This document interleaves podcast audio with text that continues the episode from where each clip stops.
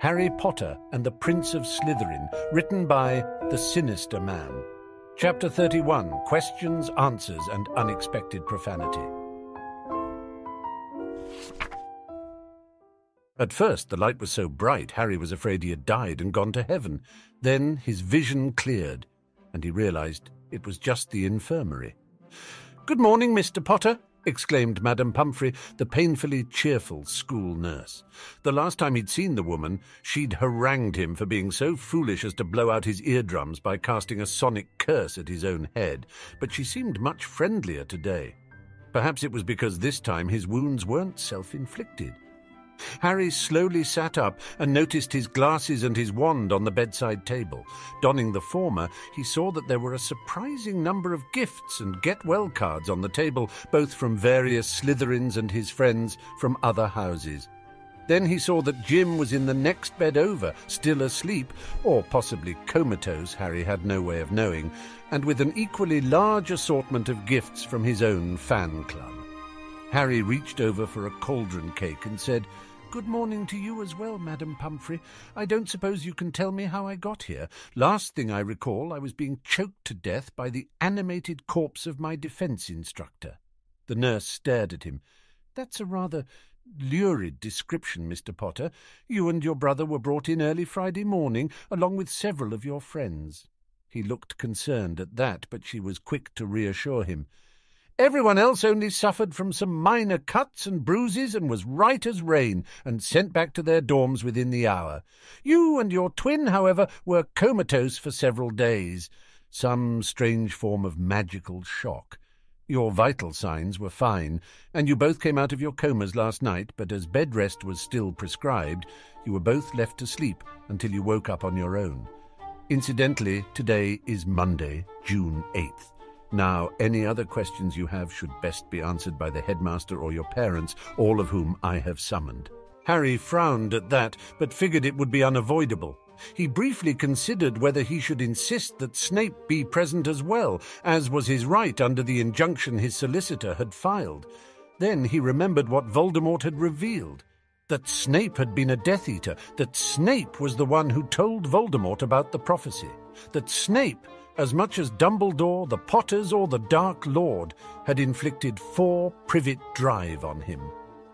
One last question, please. Do you happen to know the outcome of the Gryffindor Ravenclaw match that was scheduled for last Friday? he asked. She shook her head sadly as she looked over at Jim. The Gryffindors had to move a chaser to cover Jim's spot and played a man down the whole game. It was the worst defeat for the Gryffindors in 300 years, they say. Harry smiled.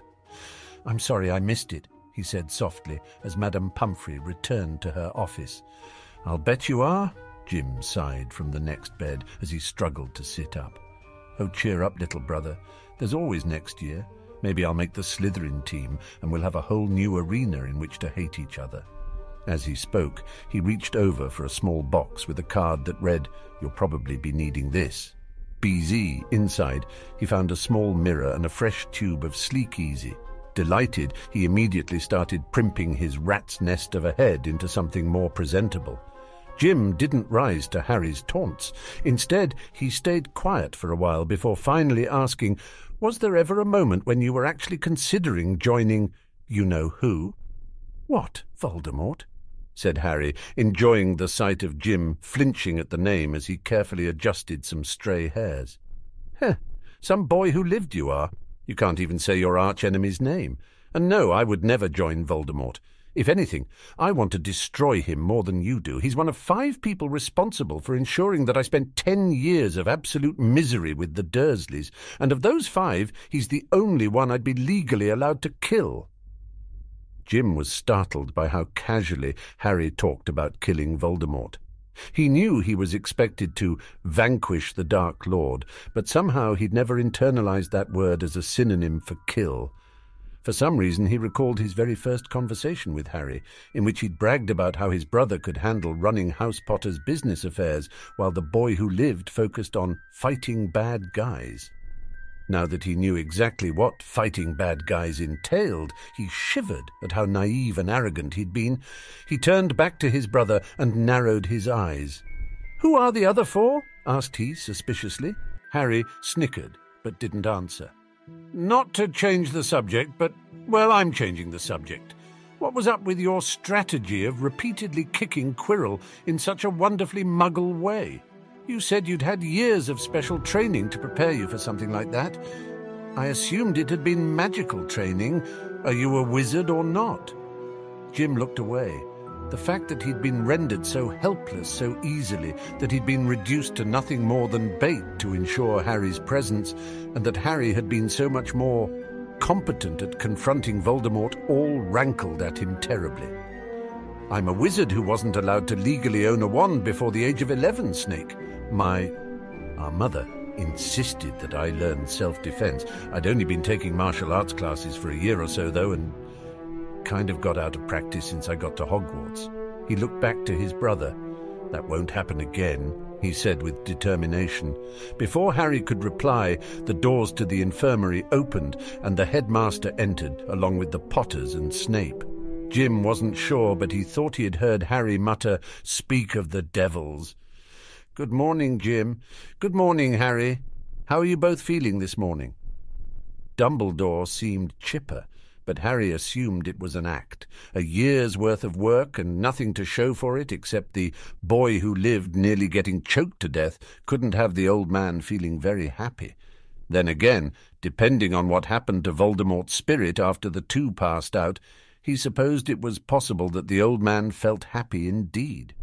For their part, the Potters quickly rushed to Jim and embraced him, but they at least had the decency, or perhaps the gall, to look apologetic about the fact that they weren't embracing him as well.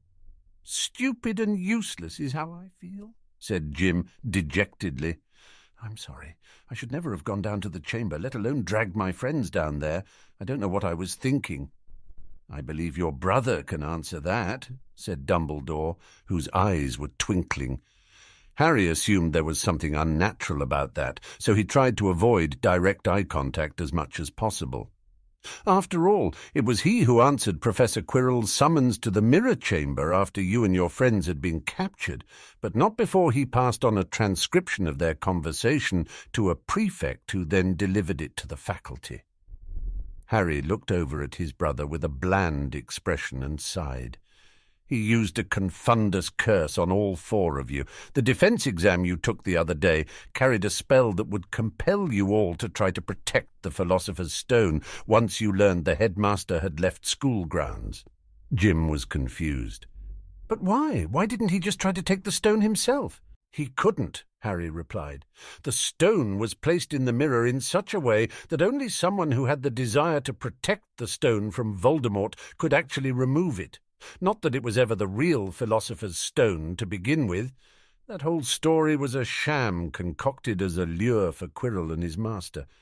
I assume the mirror also had some particularly useful benefit when used against a possessing spirit like Voldemort's.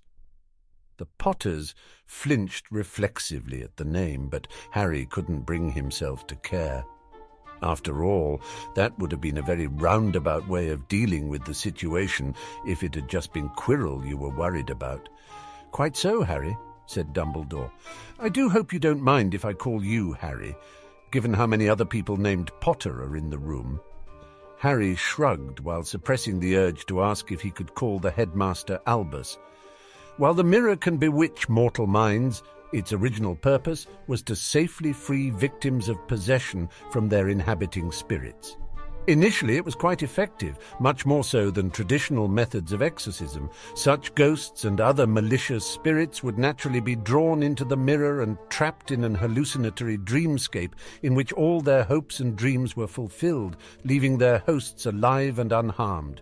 Eventually, after all of its worldly desires had been satiated, the spirit would dissipate. Unfortunately, over the years, the sheer number of evil spirits and angry ghosts absorbed by the mirror twisted it and gave it a hunger for the souls of the living as well. It gained a limited self awareness, as well as the power to entrance the living as well as the dead with images of their deepest, most primal wants. An unwary observer might stand in front of the mirror enraptured until his body wasted away and his still living soul slipped loose from his body to be consumed. Once the artifact's darker properties were identified, it was removed from use and retired to the Department of Mysteries for study, and I had to pull a great many strings to secure it as a trap for Voldemort. Our plan was that Quirrell would attempt to secure the stone from the mirror, only for Voldemort's soul fragment to be trapped and consumed by it instead. The headmaster grimaced. Obviously, that plan was unsuccessful. What went wrong? asked Jim. Me, said Harry, flatly without looking at any of the others. I figured out the truth back in November, both about the stone and about Voldemort. Professor Snape here advised me that Voldemort might be able to learn what I knew through legilimency, and that I should avoid looking at Quirrell. Apparently I wasn't subtle enough about it. He didn't learn what I knew, but he did realize that I knew something. And so he started using legilimency on my Gryffindor friends, and eventually on Jim. That let him know that the mirror was the real trap and that I'd beaten it. Quirrell and Voldemort lured you and the others through the gauntlet in order to get me to come after you all. After he saw your memory of last Christmas, there was no way that Voldemort would expose himself directly to the mirror. Jim absorbed all that. Not only had his Slytherin brother come to save everyone, they had only been put in danger in the first place due to Harry figuring out everything months ago while he was stumbling around in the dark. Well, that and his childish actions at Christmas. He'd followed Harry and Theo to the mirror room, hoping to get them in trouble. Instead, he'd unwittingly learned the very information Voldemort needed to evade Dumbledore's trap. He shook his head, unwilling to follow that line of thought any farther. By the way, interrupted Jim, Snape's a Death Eater, you know, just in case anyone's interested. The Potters looked at each other pensively, while Snape snorted contemptuously towards Jim. Finally, Dumbledore spoke. When Professor Snape was a young man, he made some unfortunate mistakes, the mistakes he has worked diligently to correct. All I can tell you beyond that is that Professor Snape has my complete confidence. I trust that will be sufficient for you both. Jim nodded slowly. Harry merely looked at Dumbledore before changing the subject. Speaking of trust, I don't suppose that you'd be inclined to tell us the whole prophecy now that we know it exists. Alas, I cannot. While Voldemort knows how the prophecy begins, he does not know its entirety, and there is information contained within the whole prophecy which could still be of great value to him. I had held out hope that you, Jim, could be kept unaware of the prophecy completely for a while longer. There are burdens that will come with complete knowledge of it, burdens that I had wanted to spare you. I had hoped to see that you could enjoy at least a little more of your childhood. He stopped as he sensed Harry stiffen and realized his faux pas. From what Severus had said, the elder twins' childhood ended sometime around the age of four. He took a deep breath and then persevered. In any case, Jim, I understand that your brother Harry has undertaken a study of occlumency. If your parents approve, I would recommend that you do likewise. I will reveal the rest of the prophecy when and only when I am satisfied that you can defend your mind against intrusions from Voldemort and others. He turned to the other brother. The same applies to you, Harry. I believe your actions have earned you the right to know the contents of the prophecy, which I will make available to you once you have completed your own occlumency training. That surprised Harry, as well as James Potter.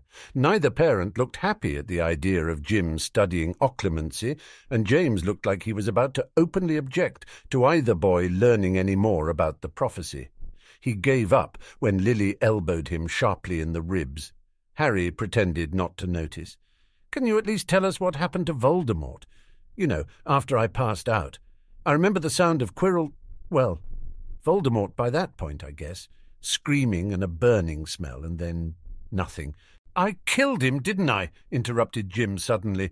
The anomaly thing. Uh, anyway, whatever it was that let me destroy Voldemort's body back when I was a baby kicked in again and destroyed him, and Quirrell. He looked down at that. Harry was reminded that only a few weeks earlier he had been relieved to have not started a body count at the age of eleven. But while he had some sympathy for his brother's plight, he also knew that he would not have hesitated to destroy Voldemort and or Quirrell if he'd had the actual power to do so. He may have shown mercy to Draco Malfoy, but he'd spent way too much time talking with Nidhogg to be either squeamish or sentimental where the Dark Lord was concerned. No, son, you didn't, said James reassuringly to his favoured son. Quirrell was already dead by his master's hand, and even if things had played out differently, Quirrell would have died as soon as you-know-whose spirit abandoned his body. It appears that the possession was a voluntary one. Quirrell's will may have been overcome before it started, but by the time he got to Hogwarts, he was a willing host, and a willing host always dies when the possessing spirit departs. You're not responsible for Quirrell's death. Unfortunately, said Harry somewhat acerbically, you're not responsible for Voldemort's death either. He turned to look at Dumbledore. I'm right, aren't I? He is still out there, if only in a spiritual form. How long will it take him to find another way to restore himself? Dumbledore sighed tiredly. We don't know, Harry. We are not even sure how he maintains his existence. There are several methods that allow the soul to remain tied to the material world, even after death of the body, all of which utilize the darkest of magics, but we are not yet certain which method he used, always assuming he didn't invent some entirely new and monstrous technique, completely unknown to us. I believe that it will take him some time to recover from the events of last Thursday night, but I cannot say how long it will be, nor can I predict by what means he will next seek to achieve physicality. We can only remain vigilant and do what we can to prepare. For my own part, he continued somewhat sadly, I can only offer you both my apologies. Our plan took great risks but offered great rewards, the total destruction of Lord Voldemort at a time when he was still at his weakest. That the plan should have failed through a series of unfortunate and unforeseeable coincidences is profoundly disappointing. I hope you can both forgive me for my own lack of foresight. Jim said that, of course, he would, while Harry nodded non-committally. Now, my understanding is that Madame Pomfrey wishes to give each of you a final check-up, after which you will be released. Lunch is in one hour, and the leaving feast will be this evening. He chuckled softly. Who knows? There might be some special last-minute points to be granted. His eyes twinkled at that, and Harry resolved to study over the summer and find out whether twinkling eyes was a sign of some malicious but subtle psychic attack. If it's all the same, sir, said Harry, reclining with his eyes closed as if he had grown weary. I'd prefer that Theo, Blaise, and I not receive any points as a result of what happened, especially if the boy who lived and three other Gryffindors get points out of the same event.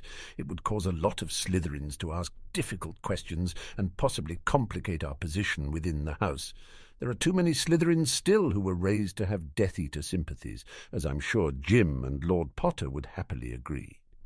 If there was the tiniest amount of snideness in that last bit, neither Dumbledore nor Snape commented on it, and none of the others even noticed it. Also, I've rather firmly staked out the position in the house that Voldemort is dead with a capital D, and that Slytherin House should move on from his influence. And it would be better for us if there were no rumours floating around to the contrary, certainly no rumours that we three helped prevent his resurrection. Dumbledore glanced over at Snape, who nodded slightly. Very well, Harry. No points will be awarded to the involved Slytherin students. If the Slytherins aren't getting any points, then I don't think the Gryffindors should either, said Jim suddenly. It's not right for us to get points for getting confunded into a trap if the people who came to rescue us aren't rewarded for it. As you wish, Jim, said Dumbledore with a soft smile. Well, if that is all, I must be going. Much to do before the leaving feast. Although I would appreciate it, James, if you would join me in my office to discuss a few small matters. The Auror nodded.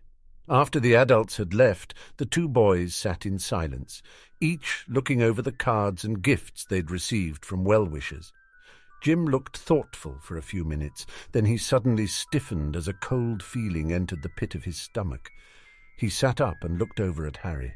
Why did you refuse house points? he asked in a clipped tone. Harry looked over it in surprise. I already explained that. I know you did, and it made sense. That's that doesn't mean it's the real reason.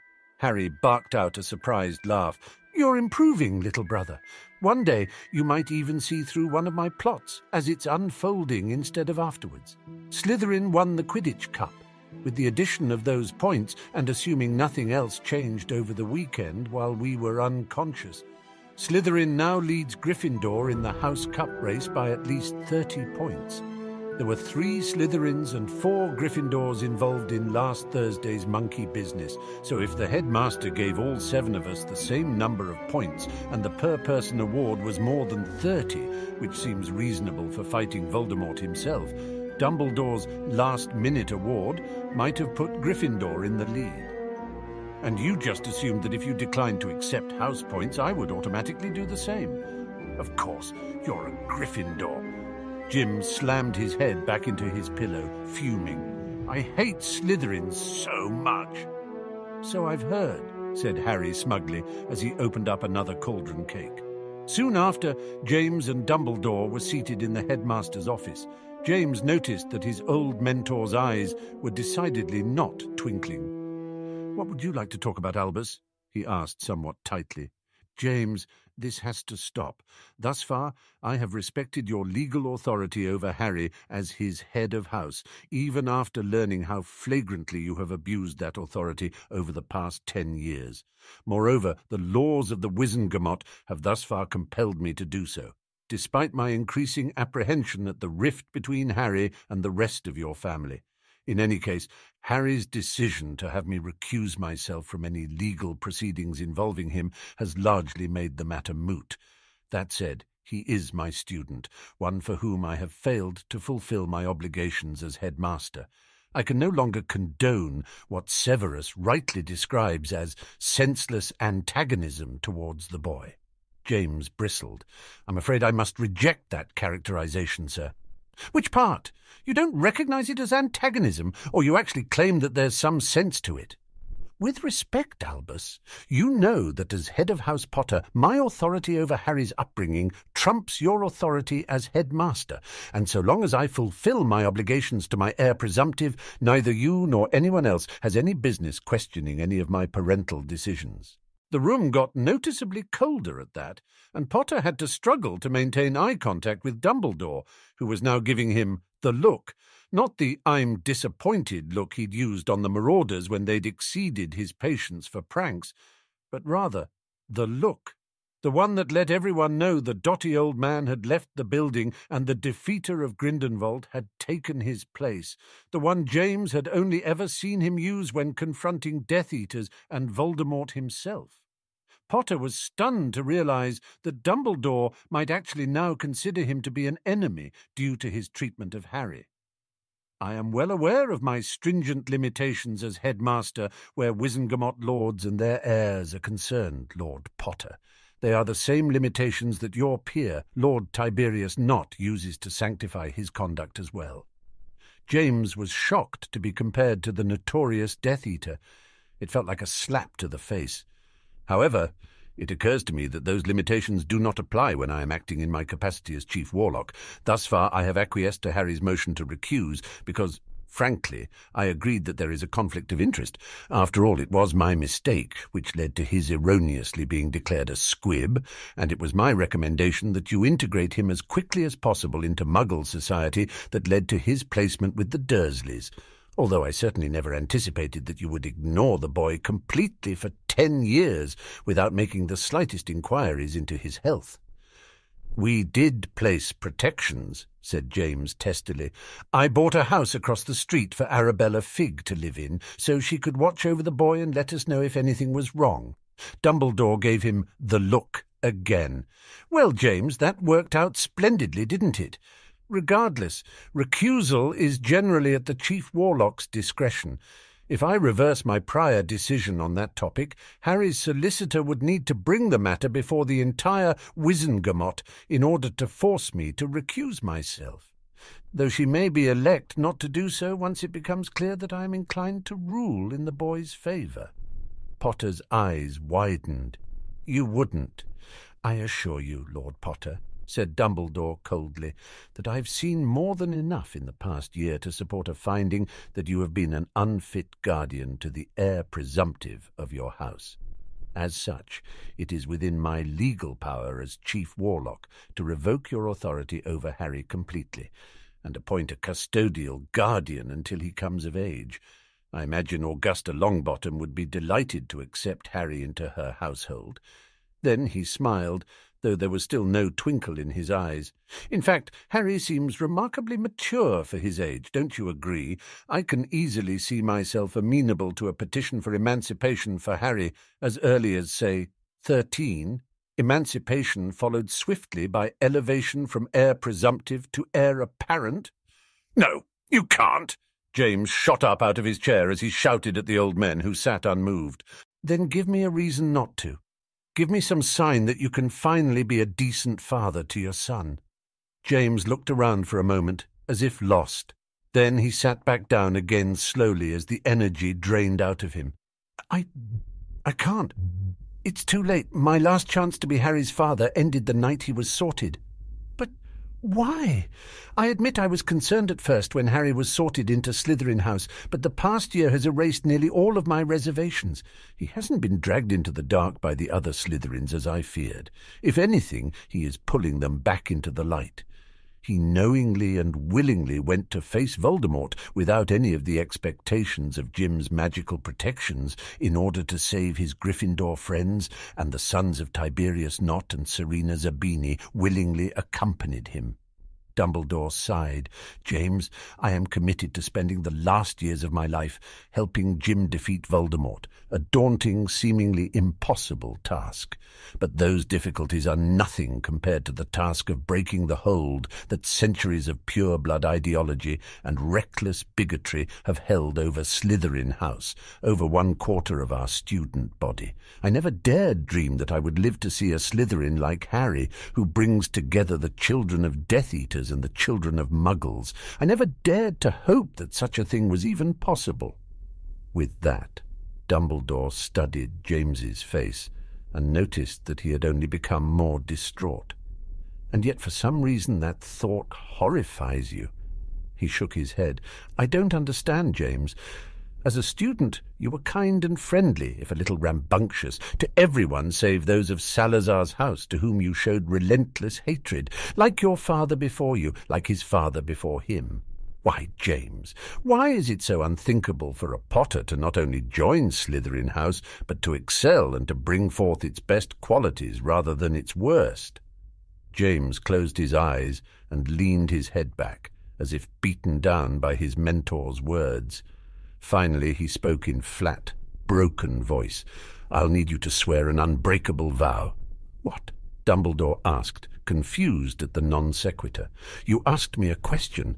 I'll say this for now.